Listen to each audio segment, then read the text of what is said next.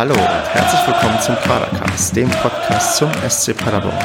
Mein Name ist Stefan, mit mir dabei sind heute der Marco. Hallo. Der Kevin. Hi. Und der Andreas. Guten Tag. Tja, wir haben uns mal wieder zusammengefunden und müssen mal wieder über ein Spiel reden vom Wochenende. Der SC Paderborn hat gegen den VfR Aalen gespielt. Und ja, wie so immer, fangen wir mal damit an. Kevin, wie haben wir das Spiel denn gesehen? Wie wir das Spiel gesehen haben? Also, wir standen ja in der Tat alle nebeneinander. Darauf wollte ich hinaus. Genau, was ich sehr schön fand. Es war ja recht familiär da. Ihr hattet ja noch eure Damen dabei. Marco und ich nicht. Nö, hat Spaß gemacht. Und Spiel hat soweit auch Spaß gemacht. Also mehr als das letzte Heimspiel auf jeden Fall. Genau, da sollten wir am besten gleich in die Analyse reingehen. Wir haben quasi alle dasselbe irgendwie gesehen, auch aus derselben Perspektive. Und ja, weiß nicht, wir fangen am besten an mit der Aufstellung. Und da, weiß nicht, Marco, ist uns wahrscheinlich am Anfang erstmal ein Schock gekommen, als wir gesehen haben, dass Sebastian nicht in der Startelf stand, oder? Ja, definitiv. Die Innenverteidigung mit den Herrn Ruck bestückt war ein kleiner Schreck. Vor allen Dingen wurde man ja auch wunderbar im Dunkeln gelassen, nachdem die Aufstellung raus war. Gab es ja keinerlei Kommentar dazu, was denn mit Tim Sebastian jetzt passiert ist, sodass man munteres Gerüchte verbreiten anfangen konnte. Und spielerisch, wer in Steinhagen war beim Westfalen-Pokal, hatte sicherlich nicht das meiste Vertrauen in diese Aufstellung in der Abwehr mit Ruck. Richtig, ich glaube, wir waren alle gleich pessimistisch, auch der Pader-Optimist war nicht optimistisch, aber er hat doch dann seine Rolle ganz gut gemacht, oder? Ja, also vor dem Spiel war ich ja wirklich noch so sehr, sehr niedergeschlagen.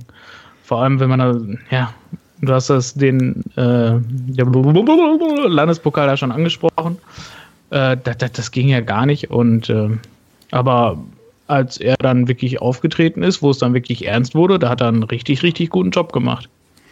Ja, ich meine, das spiegelt ja auch das Ergebnis ein Stück weit wider. Wir haben es erneut geschafft, 0 zu spielen, allerdings mal wieder vorne keine Tore geschossen.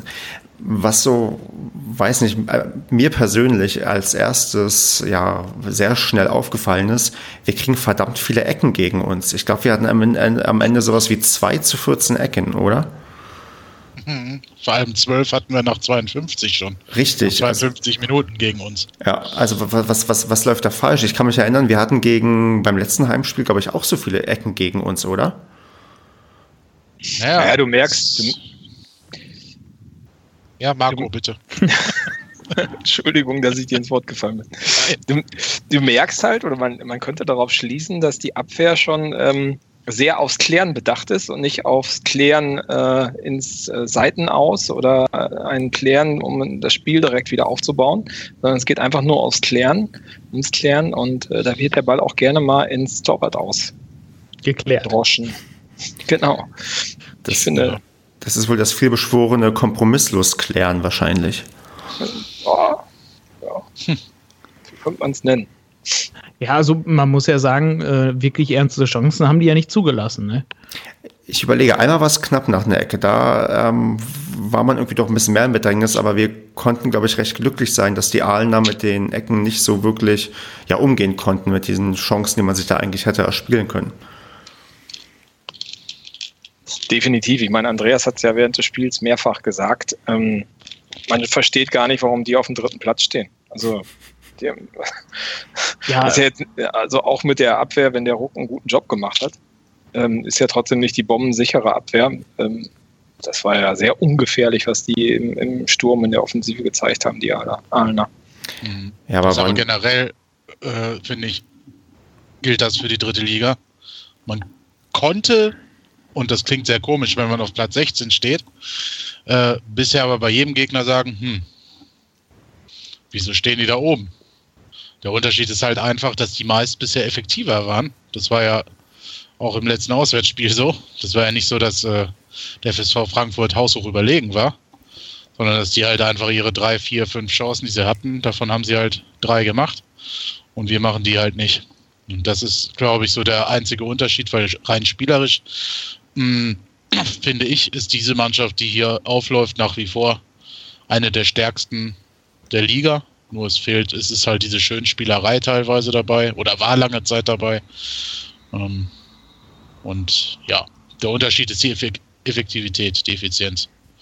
Genau, und positiv kommt ja auch irgendwie hinzu, dass ja das Feld so dicht beieinander ist. Gefühlt spielt auch nur noch jede Mannschaft unentschieden. Also ich glaube, wir hatten auch an diesem Spieltag wieder etliche Unentschieden, auch nur 16 Tore, glaube ich, die geschossen wurden. Also die dritte Liga ist gerade nicht irgendwie, weiß nicht, so attraktiv zum Zuschauen für die neutralen Zuschauer. Ich meine, unser Spiel war jetzt auch nicht davon gekennzeichnet, dass wir irgendwie eine super tolle Offensivleistung irgendwie abgefeiert haben, sondern wir haben irgendwie, ja, ich weiß auch nicht, erst so, nachdem Aalen irgendwie eine gelb-rote Karte kassiert hat, ging es erst in Richtung, dass wir auch mal irgendwie offensiv etwas gefährlicher wurden. Oder habt ihr uns auch schon in den ersten 75 Minuten also bewusst mitbekommen, dass wir gefährlich waren, abgesehen jetzt vielleicht von den ersten 12 Minuten, wo wir gleich noch drauf eingehen werden? Nein, also ich habe ja nur gehört, beziehungsweise in der Berichterstattung, dass irgendwo in der 6. Minute oder sowas soll es wo eventuell einen Elfmeter für uns gegeben haben können, den wir wahrscheinlich schon wieder nicht gekriegt haben, aber ansonsten an offensiv, vor allem an wirklich gefährlichen Sachen, habe ich die ersten 75 Minuten nichts gesehen.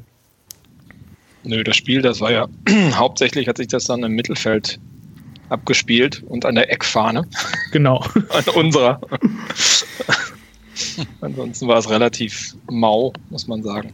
Aber beachtlich fand ich, dass man schon von den Spielern, von der Körpersprache her gemerkt hat, dass sie das registriert haben, worauf du sicher gleich zu sprechen kommst, was vor dem Spiel und während dem Spiel so passiert ist mit den Fans.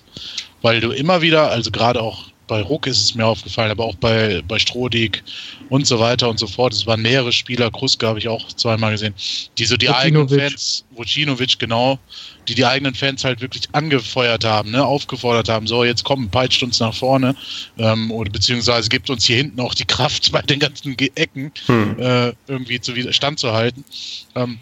Ich glaube, es schon angekommen ist. Ne? Und ich fand, die Körpersprache war da. Offensiv hat es natürlich nachher tatsächlich die ersten 60, 70, 75 Minuten gefehlt. Da hat die Kreativität gefehlt, aber vielleicht auch dann einfach der Mut, weil man da wirklich dann wieder Angst hatte, gegen so einen Gegner sich einzufangen.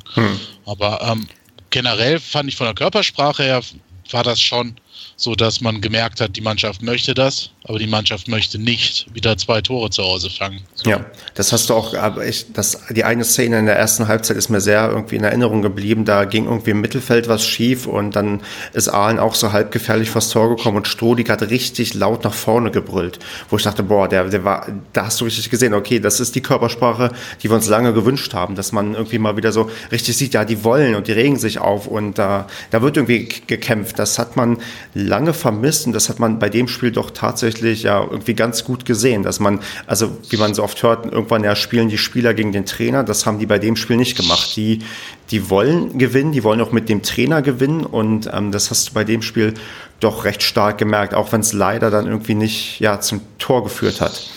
Ja, das hast du ja selbst nachher gemerkt, als Medjedović reinkam. Ich springe jetzt leider ein bisschen nach hinten, aber als er reinkam, es geht jetzt nur um diese, wir wollen mit dem Trainer, was der für eine Körpersprache da aufs Feld gelegt hat. Der hätte ja auch sagen können, der lässt mich die ganze Saison da auf der Bank schmoren oder auf der Tribüne.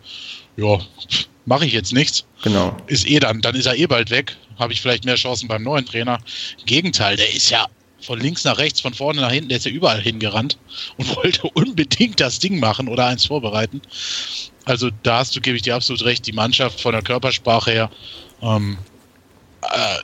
absolut nicht gegen den Trainer gespielt. Ja, und gerade auch die Angst, die ich, glaube ich, im letzten Podcast geäußert hatte, dass ich befürchtet habe, wenn jetzt Dino irgendwann mal eingewechselt wird, dass er halt wirklich diese Null-Bock-Mentalität hat, das ist absolut nicht eingetreten. Ich meine, Andreas hat sich riesig gefreut, als Dino eingewechselt wurde. Ich auch. Und aber alle eigentlich wir alle irgendwie, ja klar, wir alle, aber Andreas hat ja dann immer noch mal eine ganz spezielle Beziehung und findet ja, ist ja großer Fan von Dino bekanntermaßen und jetzt hat man gesehen, auch zu Recht, also was der quasi geackert hat. Er hat probiert, Tore vorzubereiten, er hat probiert, Tore zu machen, ist leider dann manchmal sehr, sehr knapp gescheitert, aber man hat gesehen, der will, der kann und es wäre eigentlich ein Wunder, wenn der jetzt nicht noch mehr Einsatz bekommt.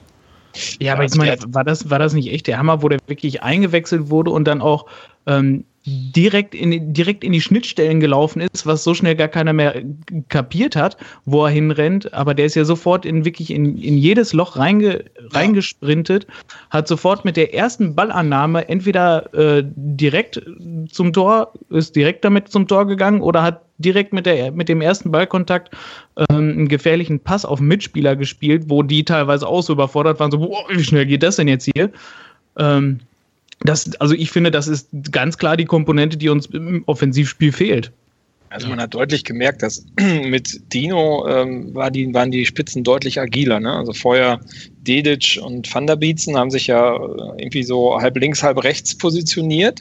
Und die Mitte war mehr oder weniger so Niemandsland zwischen denen und waren sehr starr. Und dann hat sich ja Van Bietzen in die Mitte orientiert und Dino lief sozusagen links, rechts. Er hat ja sehr, sehr variabel da gespielt und das hat nochmal deutlich mehr Agilität gebracht. Ne? Und mit Van der Bietzen in der Mitte hatte man dann auch wirklich nochmal einen Anspielpartner, wenn was hoch reinkam oder so. Das war schon, hat mir deutlich besser gefallen als die Dedic-Van der Bietzen-Variante. Ja, sie waren einfach nicht so ausrechenbar. Ne? Sie waren total, also Medjedović hat für mich dieses Überraschungsmomentum reingebracht. Weil er, wie Andreas auch gesagt hat, wenn die eine Lücke nicht bedient wurde, wo er reingerannt ist, ist er halt zur nächsten gelaufen. Und war immer da, wo es gefährlich war, ne? Oder beziehungsweise hat dadurch diese Räume gefährlich gestaltet. Egal, ob das bei der Offensivbewegung war, ob das beim Einwurf war, ob das beim Freistoß oder beim Eckball war. Der war ja immer da. Und im Endeffekt ist es daran gescheitert, dass der Keeper von Aalen, hier Bernhard heißt er, glaube ich, steht ja nicht umsonst in der Elf des Tages, der hat diese Dinger halt dann festgehalten und rausgefischt, ne? Ja, das fand ich echt schade, weil der hatte zwei Buden wirklich auf dem Fuß, ne? Und die hätte auch so verdient gehabt, aber die hat er noch so rausgefischt, noch mit der Fußspitze, mit einem kleinen Zeh noch so weggewackelt, ne? Ja, ja. Aber wenn diese glorreichen 15 Minuten von Dino wiederholt werden können demnächst, dann haben wir, glaube ich, dann endlich die Freude, die wir uns, glaube ich, die ganze Zeit von ihm erhofft haben, weil man hat ja gesehen, dass, also es führt demnächst wahrscheinlich keinen Weg dran vorbei, dass der in der Startelf steht und dann halt zeigt, warum er in der letzten Saison in der Regionalliga so viele Tore gemacht hat. Es bleibt zu hoffen, ne, dass beide Seiten das quasi jetzt erkannt haben und beide Seiten auch so weitermachen. Ich meine, er muss sich jetzt sicherlich nicht darauf verlassen, aufgrund dieser 15 Minuten direkt spielen zu dürfen, wobei ich ihn reinwerfen würde, aber der muss halt weiter hart arbeiten und wenn der solche Leistungen bringt, wird René Müller nicht an ihm vorbeikommen und wird er auch gar nicht wollen dann. Ja, klar. Also, wir wissen aber auch, dass René Müller nicht der variabelste Trainer in Sachen Startaufstellung ist. Ja gut, aber er hat jetzt vielleicht diesmal gesehen, also Ruck kam rein, hat überzeugt, auch von der Körpersprache, Fans angefeuert, Wutschik kam rein, Körpersprache, tolle Zweikämpfe geführt, Stellungsspiel top, Fans angefeuert. Medjedović kam rein, super Impulse gegeben, Fans versucht mitzunehmen, also er hat diesmal gutes Händchen bewiesen. Das war zwar teilweise gezwungen, wirst du jetzt wahrscheinlich sagen, weil die anderen gesperrt oder verletzt waren. Wollte ich gerade sagen, der musste ja. Ja gut, aber vielleicht, ne, hat's ja so vielleicht hat er ja jetzt dadurch gesehen, dass er sich sowas auch mal trauen kann. Also dass er auch mal so einen Ruck bringen kann, dass er einen Vucci bringen kann, dass er auch vor allem mal einen Dino bringen kann. Ja, er wird natürlich einen Tim Sebastian wieder reintun, wenn der wieder fit ist als Kapitän. Aber der ist halt, glaube ich, bis zur Winterpause können wir den erstmal krank schreiben. Also Ruck wird spielen. Also der ist, glaube ich, gesetzt. Zumal wir auch noch Gelbkartenprobleme haben, ne? Die können wir bekommen, weil ich hatte gedacht, Strohdiek hätte seine 5. bekommen, aber er hat gerade mal seine 3. bekommen. Aber es ist trotzdem. Noch nicht mal die 4. Nee, ich war auch irritiert. Für mich hatte der eigentlich schon eine 4 gehabt, aber das muss mir anders gewesen sein. Das war Bertels. Die Bertels hat doch schon seine 9. bestimmt. Ja.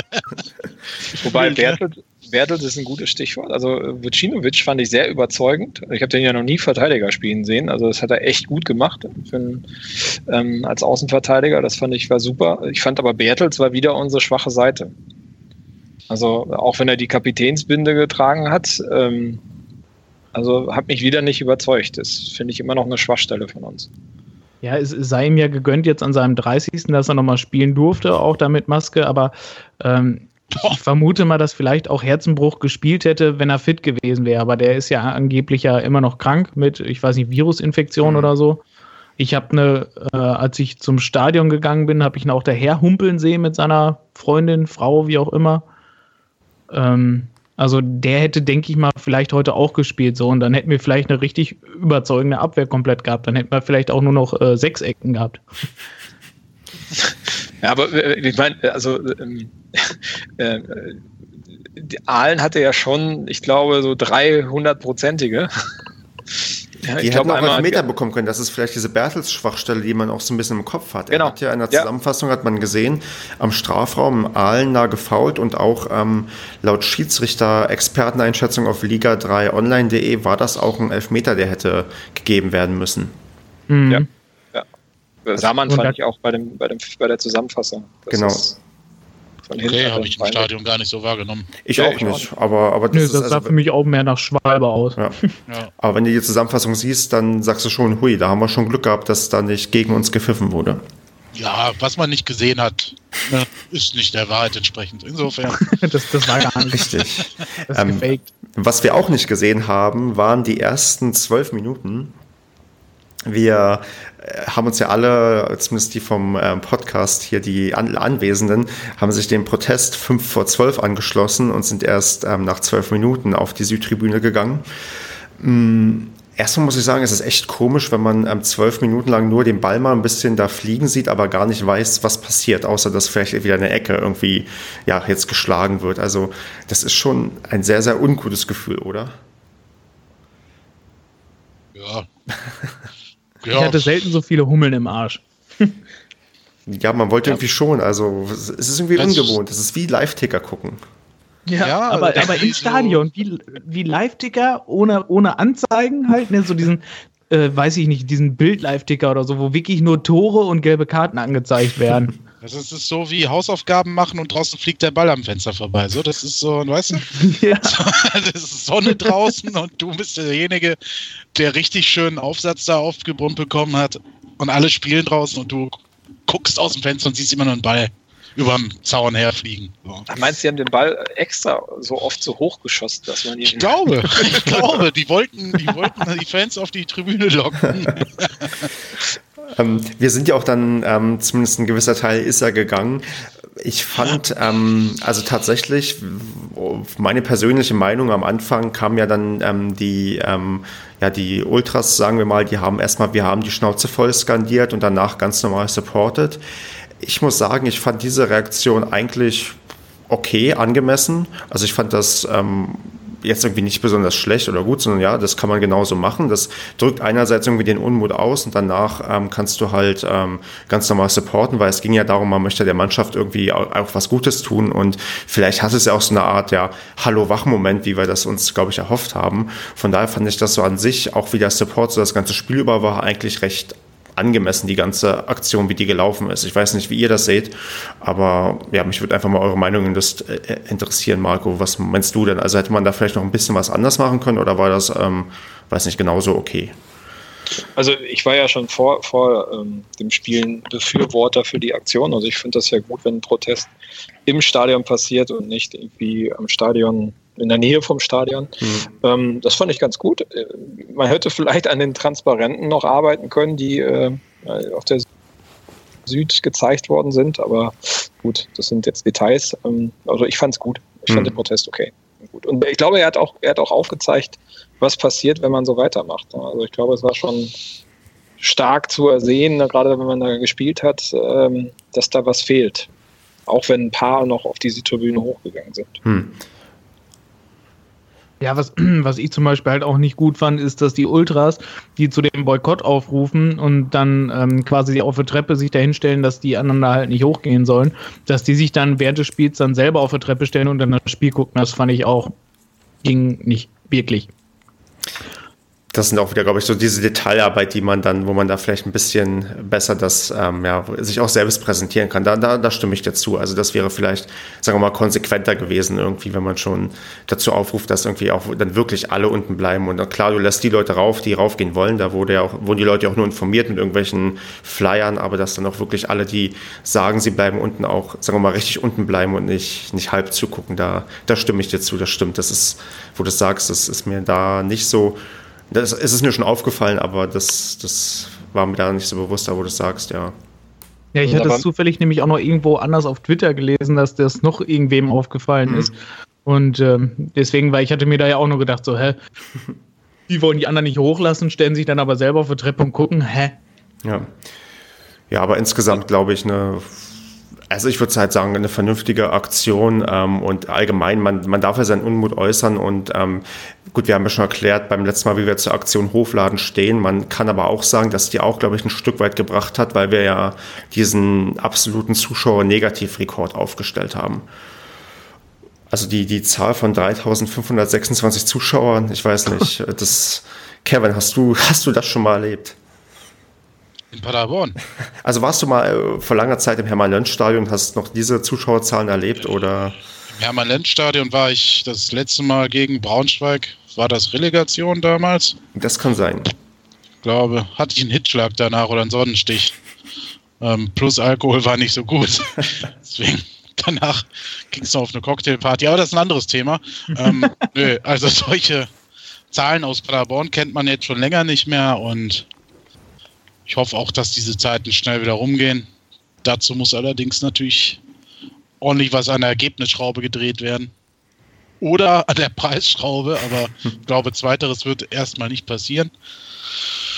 Ja. Also ich bin auch gespannt, ob dieses 0:0, ob das irgendwie zufriedenstellend war, wenn wir jetzt danach das Spiel gegen Lotte gewinnen, mal theoretisch, ob dann auch wieder mehr Leute kommen und auch ob man dann mit den Protestaktionen aufhört, weil man hat ja angekündigt, man möchte vielleicht noch weitere Aktionen starten und wenn wir jetzt irgendwie Lennestadt im Pokal mit 8:0 raushauen und danach gegen Lotte mit 13:0 gewinnen, dann kippt die Stimmung vielleicht ein klein wenig, aber meint ihr, wie realistisch ist es denn, dass noch so weitere Aktionen kommen und dass wir vielleicht noch die nächsten zwei Heimspiele auch noch eine 3 irgendwie als an erster Stelle der Zuschauerzahlen sehen?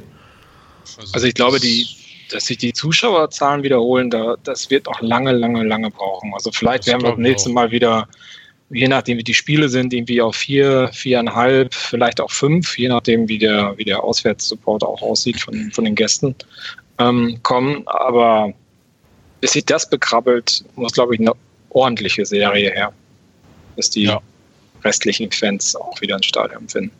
Bin ich voll bei Marco. Also das wird so schnell mit einem Sieg und einem Unentschieden oder 0:0 zu Hause sich nicht wenden. Das glaube ich nicht. Also das wird jetzt erstmal so leer bleiben. Aber was wäre denn das richtige Zeichen? Ich meine, theoretisch ist ja vielleicht immer noch 5:12.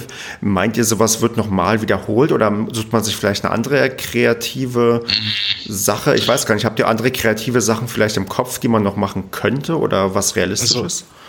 Also ich finde, dass so eine Aktion im Stadion, erstmal jetzt, wenn man das jetzt nochmal macht, ist das ausgelutscht. Also weiß ich nicht, irgendwann vielleicht, wenn es gar nichts gebracht hat alles, aber wenn, dann sollte man jetzt kreativere Sachen machen, weiß ich nicht, vielleicht beim Training mal was machen, vorbeischauen, die Mannschaft, vielleicht irgendein Dings organisieren mit den Spielern zusammen auch, oder keine Ahnung, ich weiß es nicht, Choreos, die eine Mannschaft auch motivieren können, wenn sie besonders toll sind. Ich weiß es nicht, aber jetzt nochmal so ein Protest wegbleiben.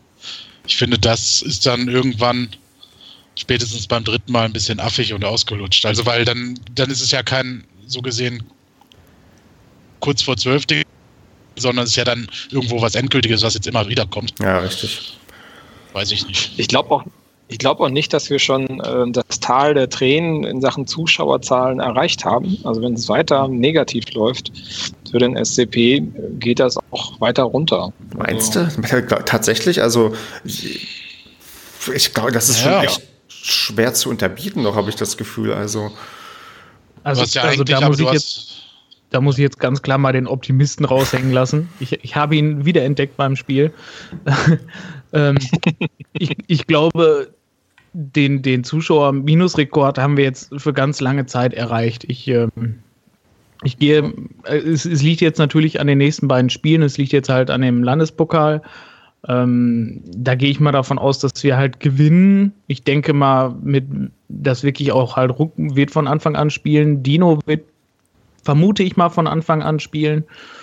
Und ich denke, wenn man da eine souveräne zu Null-Leistung abliefert und dann nochmal in Lotte nachlegen kann, weil man dann ja schon, denke ich mal, in so einem positiven Aufwärtstrend ist und wenn er die jungen Spieler drin lässt, wie halt Ruck und Vucci und Dino oder Marc Krause zum Beispiel, ich denke, dass man dann auch Aufwind in Lotte kriegt. So, und wenn du da dann nochmal was holen kannst, so ein, ich weiß nicht, 2-0, 3-0 oder 2-1, würde mir ja auch schon reichen. Ich denke mal, dann ist das mit den meisten Protestaktionen auch schon wieder gelaufen bis zum nächsten Heimspiel. Und auch von der Zuschauerresonanz. Du musst dir überlegen, in der Hinrunde haben wir jetzt noch Fortuna Köln zu Hause und Osnabrück.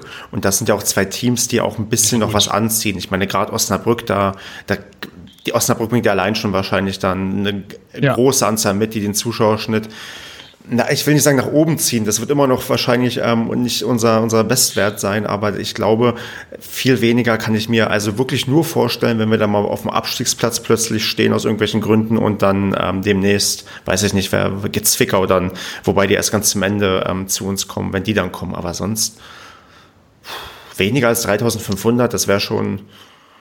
Nein, also wie gesagt, da müssen wir im Landespokal jetzt rausfliegen und gegen Lotte auch eine schwache Leistung bringen und dann auch irgendwie so mit 0-3 wieder abgefertigt werden.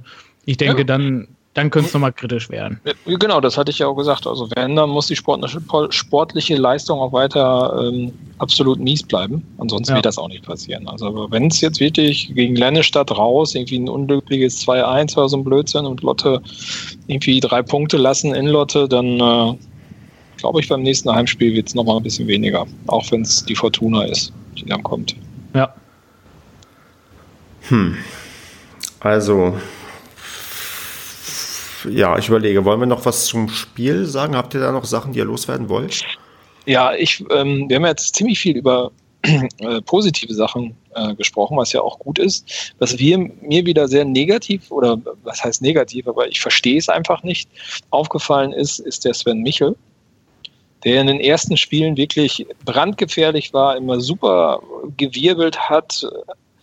Der ist so die letzten 2 Spiele, also nach seiner Sperre, wirklich verblasst. Also ist er wieder ausgewechselt worden, was ich auch gut fand.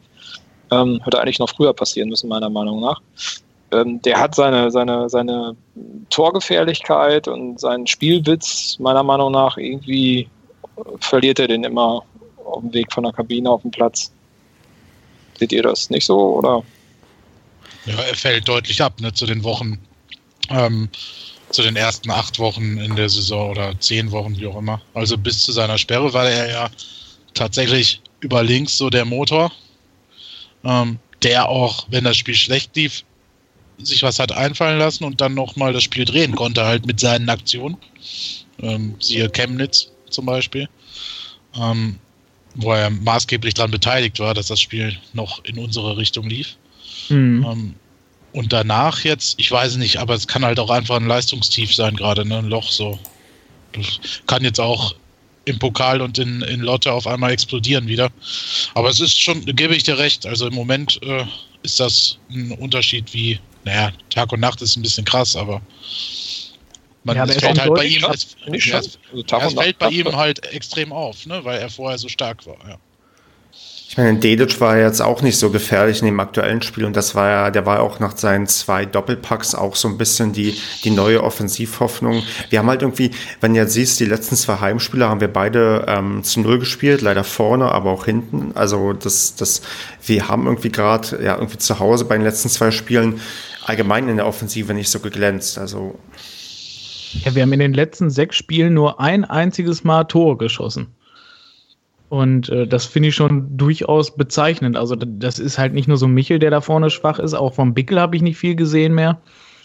Halt auch die Freistöße, da ist auch keiner mehr glücklich reingekommen. Beziehungsweise wir haben aber auch nur noch extrem wenig Freistöße vorne in der gefährlichen Zone. Ja, weil wir halt so viel nach vorne nicht mehr kommen. Und ja, also das sind vorne, finde ich, alle. Also ich fand auch, alle vier hätte man auswechseln können im letzten Heimspiel. Aber der guter Punkt, das ist mir gar nicht so bewusst gewesen. Du hast ja recht, wir haben dir in den letzten 6 Spielen wirklich nur einmal Tore erzielt. Das ist eigentlich, wenn du überlegst, dass die Offensive ja am Anfang noch so unsere Hoffnung war, das scheint sich gerade so ein bisschen umzukehren, dass man jetzt, ja, weiß nicht, lieber Tore verhindert und dann aber auch gar keine mehr schießen kann. Ja, ich glaube, das ist jetzt gerade tatsächlich, also wenn wir vorher davon gesprochen haben, von der Findungsphase, jetzt ist sie vielleicht gerade eingetreten in dieser Beziehung. Was es angeht, dieses Umschaltspiel von offensiv zu defensiv und andersherum. Weil ich habe gerade das Gefühl, dass man versucht halt krampfhaft Tore zu verhindern. Und dabei halt tatsächlich, wie jetzt im Heimspiel gesehen, so ein bisschen die Energie auch fehlt, nach vorne was zu machen. Beziehungsweise die Spieler sind so drauf getrimmt, jetzt alle mit nach hinten zu arbeiten. Du siehst einen Sven Michel auf einmal am eigenen Strafraum, ne? Also das war auch vorher nicht immer der Fall. Ich weiß es nicht, es ist schwierig. Es ist extrem schade, weil das war unser Faustpfand, ne? Die vielen Tore. Ja, mal gucken. Eigentlich müsste jetzt dann mal so ein dreckiges 1-0 bald kommen. Genau, und dann weil geht es nur noch... 3-0-Dinger, die kommen ja nicht mehr. Richtig, und dann geht's... Wir hatten es ja schon jetzt im letzten Spiel quasi auf dem Fuß. Es war halt wirklich nur wieder an einem überragenden Torhüter, der es dann mal wieder verhindert hat, oder der letzte Fuß. Gut, aber es liegt halt auch, es fehlt dann so diese letzte Konzentration, ne? Ja. Das ist also sicherlich natürlich, der Torwart hat das toll gehalten, will ich jetzt gar nicht abstreiten, habe ich ja vorhin selber auch gesagt, aber es fehlt so dieser letzte Punch auch einfach, dieses hochkonzentriert dabei sein, auch noch in der 85. Minute, dass dann alle mitschalten, so, ne? Der Medjedović war halt noch frisch, aber dann kommt halt so ein Abpraller auch nicht zu einem Paderborner Spieler, der den reinknallt. Wenn du auf Platz 2 in der Tabelle stehst, ist das so. Ja. Und wenn du auf Platz 16 stehst, dann nicht. Ja. Aber wenn du da hoch willst, muss das halt irgendwann kommen. Ja, das genau dauert dann der Van der Bietzen oder der Strohdiek oder was weiß ich wer halt steht und den Abpraller und reinhaut. Ne? Ja, von mir aus auch der. Ja, Kruse hat übrigens, finde ich, wieder eine gute Leistung abgeliefert. Nachdem er ja in Frankfurt ein bisschen strittig war, beim 2-0 war es, fand ich ihn diesmal echt souverän. Ach, und ich muss was sagen, du hast noch einen guten Punkt. Die Abschläge des Aalener Torhüters ab der 80. Minute, die gingen ja irgendwie immer haargenau auf den freien Paderborn nach vorne, wo ich dachte, auch mal wieder so klassisch, ja, die Leute beschweren sich über Kruses Abschläge, aber wenn sie mal die Aalener Abschläge gesehen haben jetzt, das war wirklich, also das war, glaube ich, 3-mal in Folge, wo der wirklich haargenau auf dem freien Paderborner Spieler gespielt hat, wo ich dachte, hä?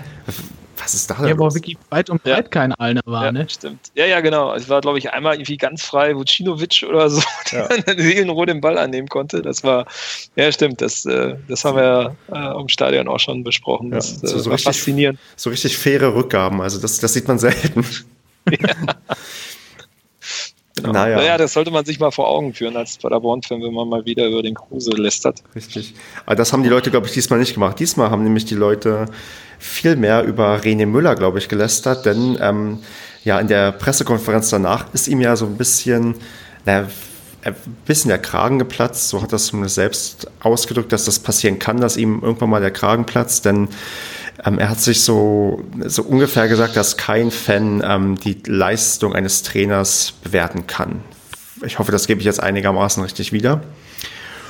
Und das hat er doch für viel Aufsehen erregt. Ich glaube, ich habe mir ausnahmsweise mal das Westfalenblatt gekauft, sonst kaufe ich mir das nie, aber ich habe irgendwo gelesen, dass da Artikel drin sind, die man sich durchlesen könnte. Und es war sogar auf der Titelseite irgendwie so klein schon angeteasert, irgendwie Müller attackiert Fans. Jetzt gibt es viele Ebenen, von der wir uns nähern können. Ich weiß nicht, ich probiere es mal. Ich frage mal Kevin zuerst, da er der Medienexperte ist unter uns. Wie hast du denn diese Äußerung oder diese Pressekonferenz allgemein von Müller wahrgenommen? Ja, jetzt muss ich halt auch mal überlegen, wie ein Fußballer das immer tut, was er sagt. Also, A wusste ich, dass jeder Medienvertreter das so auslegen wird, wie es ausgelegt wird, jetzt wird tatsächlich, weil das einfach gefundenes Fressen ist. B kann ich aber René Müller nachvollziehen, was er meint, und ich meine zu verstehen, ich habe mit ihm nicht gesprochen seitdem oder so, deswegen wissen tue ich es natürlich nicht. Ich meine ihn aber zu verstehen, wie er es gemeint hat. Und es ging um diese Anfeindung in den sozialen Medien. Und auf diese Fans hat er sich meiner Meinung nach bezogen. Er hat ja gesagt vorher, dass es durchaus legitim ist, dass Fans es kritisieren und so weiter und so fort, bis zu einem gewissen Maße. Und da hat man ja dann auch gemerkt, als ihm da die Hutschnur geplatzt ist, weil im Gegenteil zu den letzten Wochen, wo er das immer abgetan hat, er wäre ja nicht in den sozialen Medien und so weiter und so fort. Und das würde ihn auch nicht weiter tangieren, weil jeder Fan hätte das Recht, seine Meinung zu äußern. Hat er jetzt gesagt, ja, durch die Blume, er würde das ja über seine Tochter und seinen Sohn und so weiter alles natürlich mitbekommen, weil die ja da überall angemeldet seien. Und du hast diesmal zum ersten Mal gemerkt, dass ihn das wirklich verletzt, was da so abgeht unter der Woche. Und das kann ich absolut nachvollziehen. Jetzt kann man natürlich sagen, er ist Profi und er muss da drüber stehen und darf in der Öffentlichkeit das nicht so preisgeben, weil er sich A, dadurch angreifbar macht und B, irgendwie auch zeigt, ja, eine gewisse Schwäche vielleicht, eine Anfälligkeit dadurch zeigt, ne? Weiß ich nicht. Oder eine Souveränität vermissen lässt. Ich fand es mega sympathisch, aber es scheinen viele anders ausgelegt zu haben. Kann ich auch nachvollziehen. Ich bin nur nicht der Meinung, weil ich finde, es ist durchaus legitim, weil was ich da seit Wochen, Monaten, ja doch Monaten kann man ja sagen, lese, ist halt auch unter aller Sau. Und egal mit wem man spricht, jeder sagte, ich lese das schon gar nicht mehr. Weil das sind immer die gleichen Leute, die immer die gleiche, Scheiße schreiben und halt auch wirklich persönlich werden. Da stehen ja Sachen wie, du Volltrottel, Ahnungsloser, irgendwas, Idiot, sieht's gut, dass du deine Sachen packst, geh doch endlich freiwillig oder mach die Jugend. Das geht einfach an diesen Menschen auch nicht vorbei. Genau. Das kann ich verstehen und da platzt einem halt auch mal, wie er gesagt hat, der Arsch. Genau, ich meine, da ist ja auch, was du auch gerade meintest, da ist ja auch keine fundierte Kritik dabei. Ich meine, wir sind ja auch Leute, die sich in Anführungsstrichen anmaßen, seine Leistung in irgendeiner Form zu bewerten. Und wenn du kannst davon weggehen und sagen, du bewertest nicht die Leistung, sondern die Tabellensituation, die ist einfach nicht so prickelnd und nicht so, wie man sich das vorgestellt hat. Aber das richtige Maß ist also wichtig. Und ich glaube auch, das war eine menschliche Reaktion, die er da gezeigt hat, weil er war ja eigentlich mit seinem Statement fertig. Und dann hat er noch mehr gesagt, wo es dann ja, wirklich, das ist ja auch. Wo du gemerkt hast, er hat auch vielleicht so einen gewissen, da ist auch ein gewisser Druck auf ihn. Ich meine, gerade so als Trainer, ich glaube, du kriegst so viel irgendwie auch ab. Ja, ich meine, ist ja nicht nur, dass die Fans ihn jetzt kritisieren oder dann im Extremfall halt, beleidigen, sondern von der Vereinsführung, von dem Arbeitgeber bekommst du ja auch Druck. Wird ja auch gesagt, hier liefer mal, wir möchten hier irgendwelche Ergebnisse sehen. Das hast du ja dann im Westfalenblatt haben sich ja auch dann Leute geäußert, dass man über den Trainer diskutieren muss und das ist als das Mensch. Kriegt er ja mit. Genau. Das kriegt er ja vor uns intern schon mit. Richtig. Ich meine, wenn sich da jetzt wieder 3 Leute verschieden äußern oder 2, ist das für mich das eigentliche No-Go. Ja. Und also viel mehr als die Reaktion von ihm, finde ich es schlimm, was danach oder was heute zu lesen war von Personen, von entscheidenden Personen in diesem Verein. Ja gut, das kann man ja sagen. Das da muss man geschlossen auftreten. Ne? Das war ja der Vizepräsident und keine Ahnung was, Ehrenpräsident. Genau. Ja, es ging um Präsident, Vizepräsident und Ehrenpräsident. Richtig. Genau. So, und wenn die 3 nicht geschlossen auftreten, ist das halt eigentlich das No-Go. Und das kriegt er ja intern vorher schon mit. Und wenn diese ganzen Sachen, er weiß ja auch, dass er gewinnen muss. Der ist ja nicht blöd, er war ja selber Fußballprofi, also er weiß ja, wie es läuft. Und ich denke auch, man merkt in dem Moment, es macht ihm eigentlich Spaß, hier zu arbeiten. Und er versucht es krampfhaft hinzubekommen und die Ergebnisse stimmen halt nicht. Und ja, jetzt ist es halt aus ihm rausgeplatzt. Ne? Das kommt dann alles zusammen. Er merkt schon, es kommen mehr andere Journalisten auf einmal unter der Woche. Ne? Daran, das ist ja immer schon ein Zeichen. Es wird eng. Die kommen. Die sonst nie kommen, weil die kommen nur, wenn es scheiße läuft oder wenn es richtig gut läuft. Und das weiß ich auch, so ist das Geschäft, weil sonst sind bei der PK immer dieselben 5 bis 10 Leute. Läuft es aber richtig schlecht oder läuft es richtig gut, sind halt 20 Leute mehr da, jetzt übertrieben gesagt, ne? Je nach Verein. Naja, gut. Exkurs beendet. Naja, was ich halt total befremdlich finde, jetzt weg von dem Statement von René Müller, dass sich da Leute auf einmal in Medien zu Wort melden, die ansonsten noch nie was über den SC Paderborn gesagt haben. Mhm. Also jedenfalls nicht offiziell und über Medien dann multipliziert worden sind. Was interessiert das, was Leute sagen, die sonst nie im Vordergrund sind? Richtig.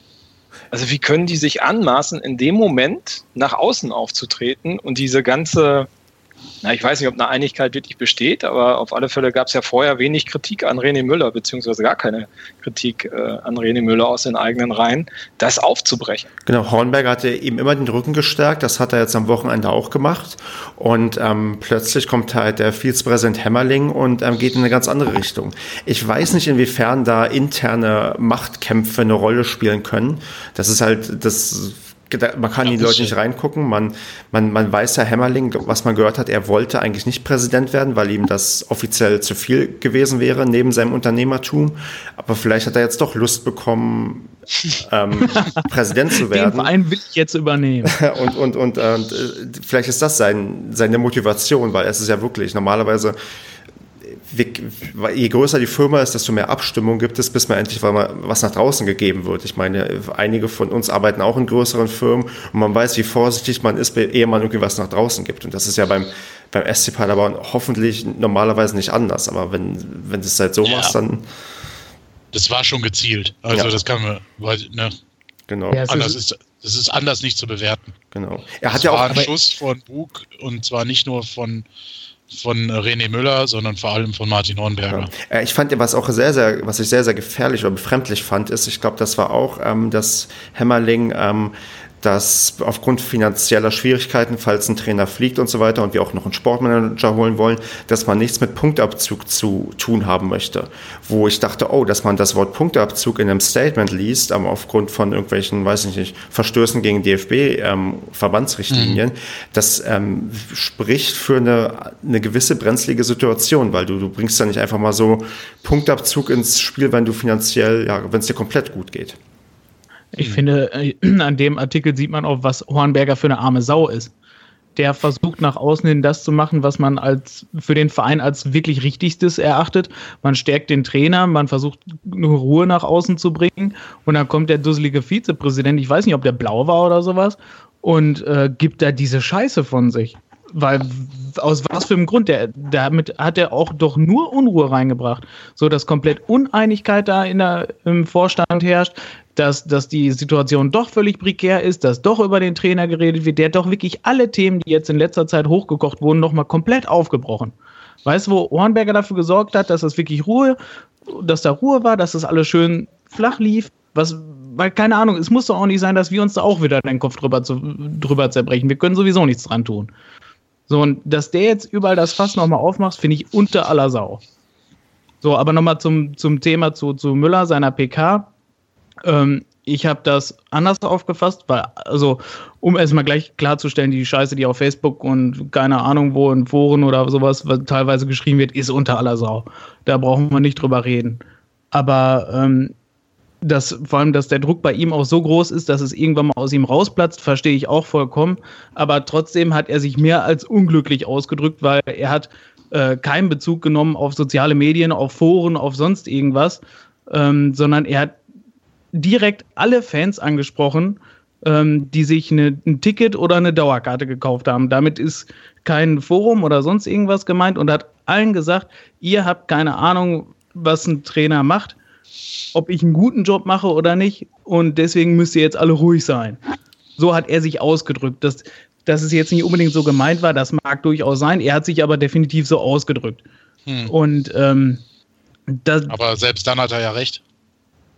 Ich kann durchaus das Ergebnis bewerten, wenn nach 90 Minuten 0-3 lustlos verloren wird, was wir teilweise schon hatten, dann ist es mir doch auch scheißegal, ob er jetzt die ganze Woche toll durchtrainiert hat und meint, er hat den die Mannschaft gut auf den Gegner eingestellt, was dann ja auch nicht der Fall war. Das ist dir scheißegal, aber du kannst seine tägliche Arbeit, und das hat er gesagt, nicht bewerten. Genau, aber wir können durchaus das Ergebnis bewerten. Ich glaube, darum geht es. Ja. Also wenn man das davon trennt, dann ist das okay. Man darf nicht sagen, Müller trainiert scheiße. Das ist, glaube ich, falsch. Das geht einfach nicht. Also das stimmt einfach nicht, das kann man sich wirklich nicht anmaßen. Aber man kann sagen, man war mit dem Auftritt der Mannschaft nicht zufrieden, und die natürlichste Begründung dafür ist ja normalerweise, dass die Mannschaft in irgendeiner Form nicht richtig eingestellt war. Oder du sagst halt, die Mannschaft ist nicht konkurrenzfähig. Genau. Oder du sagst halt, die Mannschaft ist nicht konkurrenzfähig. Das wäre auch noch ein Grund, aber das sehe ich bei uns nicht. Und wir haben schon eine konkurrenzfähige Mannschaft. Ich finde auch, also da schließe ich mich Andreas an.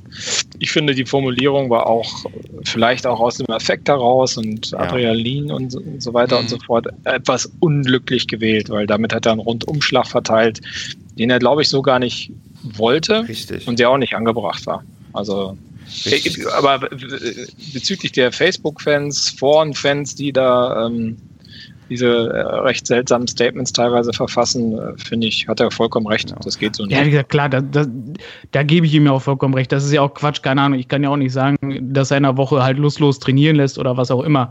Das ist ja auch Quatsch, das meine ich ja auch gar nicht. Aber er, so wie er sich nun mal ausgedrückt hat, ist es halt so, wir können alle überhaupt gar nichts darüber sagen, weißt du, auch wenn die Scheiße gespielt haben, auch wenn man wirklich halt keinen Plan hatte, wie man gegen den Gegner vorgehen wollte und sowas, kann man ja trotzdem die Woche schön trainiert haben. Ich meine, kann ja auch sein, dass sie die Woche dann schön trainieren, aber wenn man dann 0-3 verliert... Fußball ist ein Ergebnissport. Ich glaube, da hat Marco recht. Das ist halt viel auch mit dem Adrenalin, da ist irgendwas in ihm hochgekommen, was ihn tierisch angekotzt hat, und das ist alles zusammengekommen, und dann hat er sich sicherlich, wie du auch sagst, Andreas, ein bisschen im Ton vergriffen oder halt beziehungsweise es zu pauschalisiert. Zu sehr verallgemeinert. Ich glaube halt nicht, dass er das so meinte, weil ich weiß, das sagt er ja auch sonst immer und das meint er auch so, dass natürlich jeder Fan sich ein Urteil bilden kann, soll und darf und muss, wenn ein Spiel verloren geht. Nur es ging, glaube ich, ihm hauptsächlich um die Art und Weise, um den Umgang mit ihm dann und was dann für Sachen abgelassen werden. Wo dann keiner genau weiß, wie er denn die Mannschaft eingestellt hat auf den Gegner. Wenn die Mannschaft das dann nicht umsetzt, ist das natürlich nochmal wieder ein anderer Aspekt. Da habt ihr auch vollkommen recht. Da muss man auch dann ihn mit dran messen, natürlich. Aber das weiß er auch. Also deswegen, das war sicher nicht eine Verquickung von aufgeputschter Atmosphäre mit Unzufriedenheit sicherlich auch, dass man wieder nicht gewonnen hat. Und dann dieser ganzen Sache, die jetzt er kriegt es ja auch schon seit 2 Jahren mit, er hat es ja dann auch betont. Ne, für diese Sachen, die seit 2 Jahren hier vorgefallen sind, möchte er nicht belangt werden und als Alleinschuldiger dargestellt werden.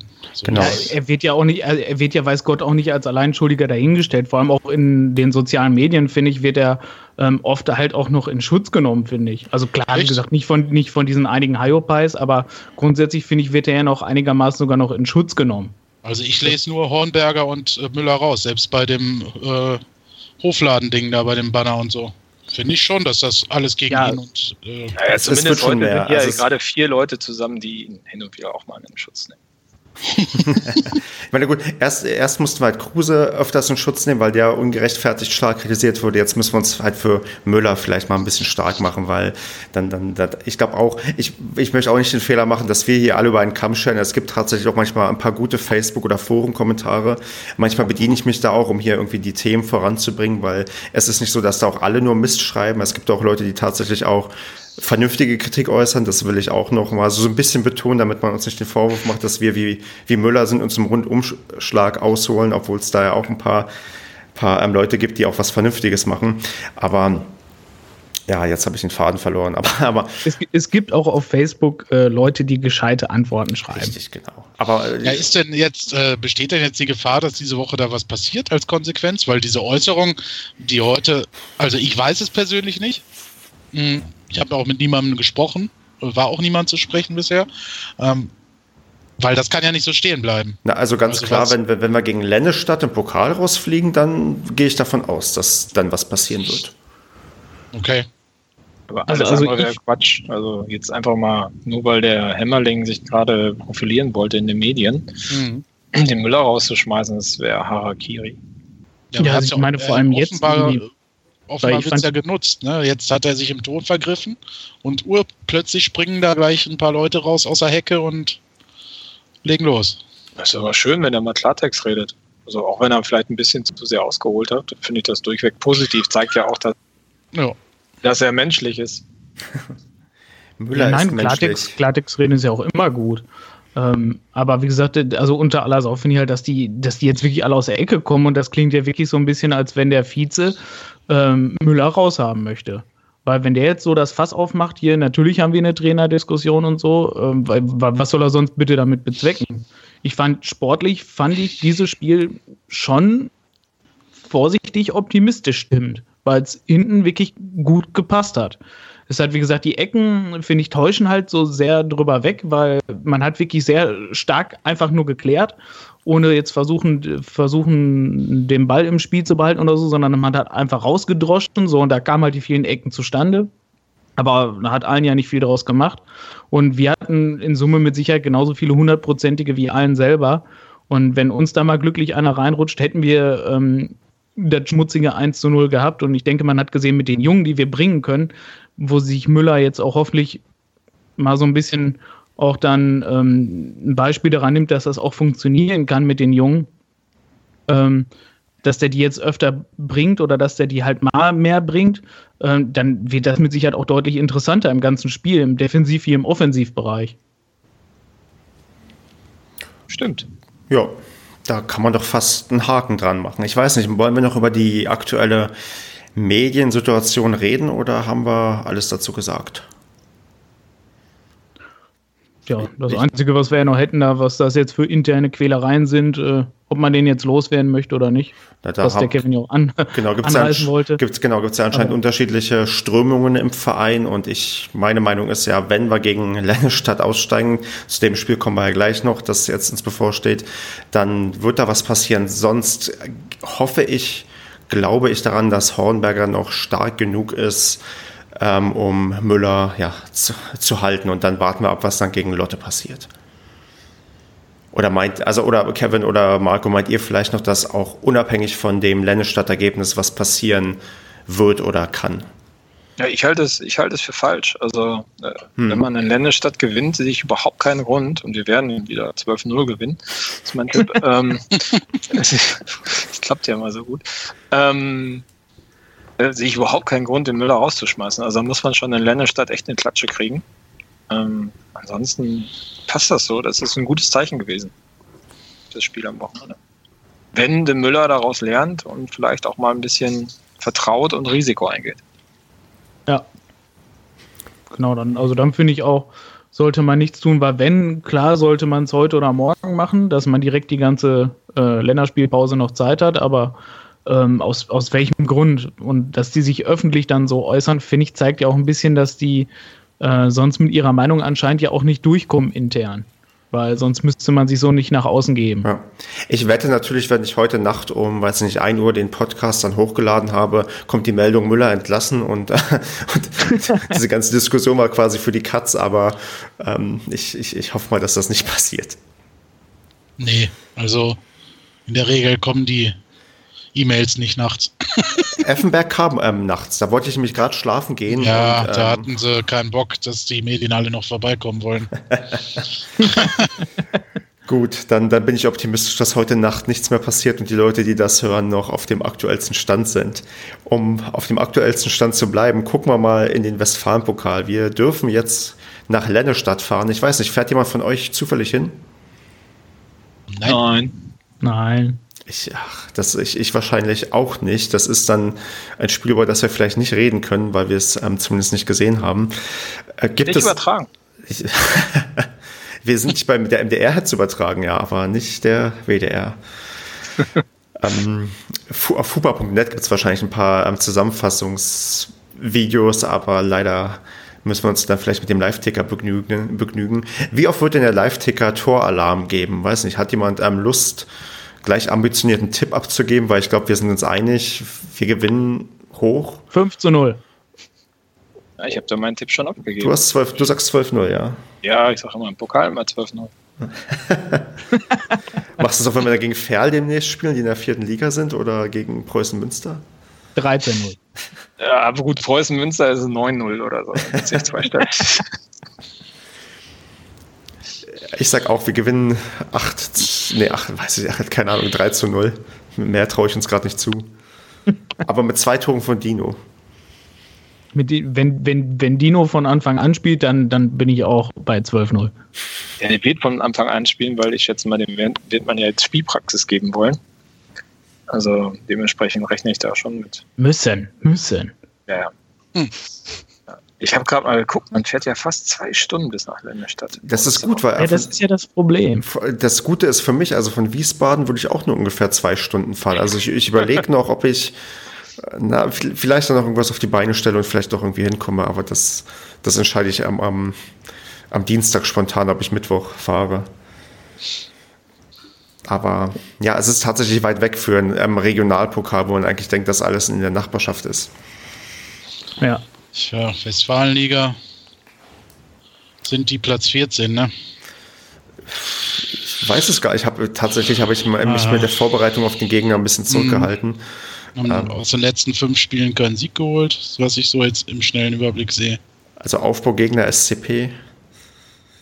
Ja, ich finde so im Pokal, da kannst du gar nichts draus lesen, in welcher Liga wer spielt und in welcher Verfassung, weil ich finde, vor allem gerade so die Kleinen oder sowas, die drehen im Pokal dann nochmal richtig auf, die haben da so viel Power dann auf Male nochmal, da kann es richtig, richtig schwer werden für Größere. Hat man ja auch gesehen, ist jetzt, wer ist rausgeflogen? Aalen und wer noch? Groß Asbach oder so? Ich glaube, die haben sich auch blamiert in ihrem Pokal. Ja, sind auf jeden Fall 2 Drittligisten auf jeden Fall rausgeflogen jetzt in der aktuellen Runde. Also ich möchte das auf jeden Fall vermeiden, weil Paderborn muss einfach den Westfalen-Pokal gewinnen und sich für den DFB-Pokal qualifizieren. Da sehe ich eigentlich nichts, was, also das muss, also wenn man nicht schon da offensiv das Ziel Aufstieg ausgibt, sollte man vielleicht offensiv das Ziel, sagen wir mal, Westfalen-Pokalsieg andeuten, dass man da schon das macht, um zu gewinnen. Und klar, ab der nächsten Runde, ich glaube, dann droht schon Verl und dann kommt auch schon die Lotte. Nee, ist Lotte noch drin? Die haben sich auch, glaube ich, peinlich irgendwo weitergemogelt, aber dann kommt auch irgendwann Lotte und Münster, aber eigentlich muss da der Anspruch sein oder das Verlangen sein, mal wieder einen Titel zu holen, weil wie oft kannst du in Paderborn schon Titel feiern? Das ist eigentlich nur der Westfalen-Pokal. Ja. Und von daher Lennestadt jetzt rausballern und dann kommen die richtig schönen Spiele. Das ist dann so, wie wenn Deutschland gegen Italien bei der EM spielt, wo du denkst, Mensch, jetzt wird's richtig knapp und jetzt kommen die Angstgegner und wir müssen im Elfmeter schießen irgendwie weiter. Aber stell dich mal vor, das letzte Spiel irgendwie dann im Finale, richtig geil, Westfalen-Pokal gegen, weiß nicht, Preußen Münster. Das ist doch mal wieder so ein Spiel, wo du denkst, boah, da freust du dich mal wieder drauf, ja. Unabhängig, wie scheiße die Saison ist, du hast dann plötzlich so Westfalen-Pokalfinale, 15.000 Zuschauer, alle haben Bock und dann am Ende gewinnst du im Elfmeterschießen. Also das wäre doch mal, weiß nicht, Platzsturm macht man vielleicht beim Westfalen-Pokal auch, wenn man den gewinnt. Das wäre doch mal wieder... Stefan redet sich in Rage. Genau. Das wäre doch, wär doch mal wieder richtig geil. Findet ihr nicht? Ja, das wäre super. Und danach die Aufstiegsfeier. Ja, das ist dann fast... Ich glaube, die ist davor. Die muss davor schon sein. Ah, die ist davor, okay. Ja. Also beim Finale, da bin ich aber bei Kevins Wunschgegner. Da möchte ich gerne aber SC Westfalia Kinderhaus sehen. Ich glaube, das wäre sogar der Fall, oder? Oder Halbfinale, ich weiß gar nicht. Es ist möglich, glaube ich, ja. Ach ja, schön. Ja, mein Tipp muss ja auch noch kommen, ne? Genau. Ich habe keine Ahnung. Was weiß ich denn? Na, gewinnen wir denn zu 0? Ja, ich weiß es nicht. Ich glaube... 0 können wir ja jetzt. 0 können wir. Wenn Verlängerung wäre echt mies, ne? Ja, aber sonst, wenn ich hinfahre, wäre das mies, weil dann komme ich ja noch später nach Hause. Ach komm, was soll der Geiz? 7-1 gewinnen wir. Der Mensch, dann das ist doch wieder... zur Halbzeit aber noch irgendwie 0-0 oder 1-1 steht. Irgend so ein Kack wieder. Also ich wünsche mir und hoffe, dass Herr Medjedović spielen kann, zumindest eine Halbzeit, um sich weiter in Form zu bringen, Spielpraxis zu sammeln. Ich finde irgendwie, also so wie ich jetzt aus diesem Podcast rausgehe, habe ich das Gefühl, dass wir die letzten 3 Spiele alle gewonnen haben und das gerade irgendwie nur noch bergauf geht. Wenn ich dann gucke, sehe ich, dass wir die letzten 3 Spiele nicht gewonnen haben. Aber das. Ich bin trotzdem sehr optimistisch. So. Das liegt ja auch schon im Namen, ne? Ich hab's aber auch wirklich im letzten Spiel erst wiedergefunden. Es war schon ein Stück weit verloren. So, und dann würde ich dann hier langsam zumachen. Ich würde. Ja. Es sei denn, es gibt noch Wortmeldungen. Nee, ich möchte jetzt The Walking Dead gucken gehen. Gut, dann würde ich noch. Dann würde ich noch und ich möchte noch René Müller verzeihen. Und dann würde ich noch anteasern wollen, dass ich wahrscheinlich Donnerstag oder Freitag einen sehr, sehr speziellen Podcast hochladen werde. Ich verrate noch nicht genau was, aber ich erwarte eigentlich, dass es der meistgeklickteste Podcast aller Zeiten wird. Und muss. Ja. Also Kevin, nee, ihr wisst alle, worum es geht, und eigentlich gibt es da nur der letzte war schon der zweitmeistgeklickteste und der nächste, der wird noch mal eine Schippe drauflegen, und ja, und alle, die jetzt noch zuhören, denen sage ich, Mensch, ihr seid keine Erfolgsfans, ihr habt uns schon gehört, bevor wir was richtig Cooles mal auf die Beine gestellt haben, und weiß nicht, damit entlasse ich uns alle in die Woche und ja, hoffe dann, dass wir uns dann demnächst mit irgendwelchen Fabelergebnissen selbst feiern können, dass irgendwer einen richtigen Tipp abgegeben hat. Also dann. Nur Leute, noch strahlende Gesichter. Richtig. Also dann macht's gut, Leute. Ich wünsche euch eine tolle Woche. Ne? Jo, ciao, ciao. Tschüss zusammen. Tschüss. Ciao. Tschüss.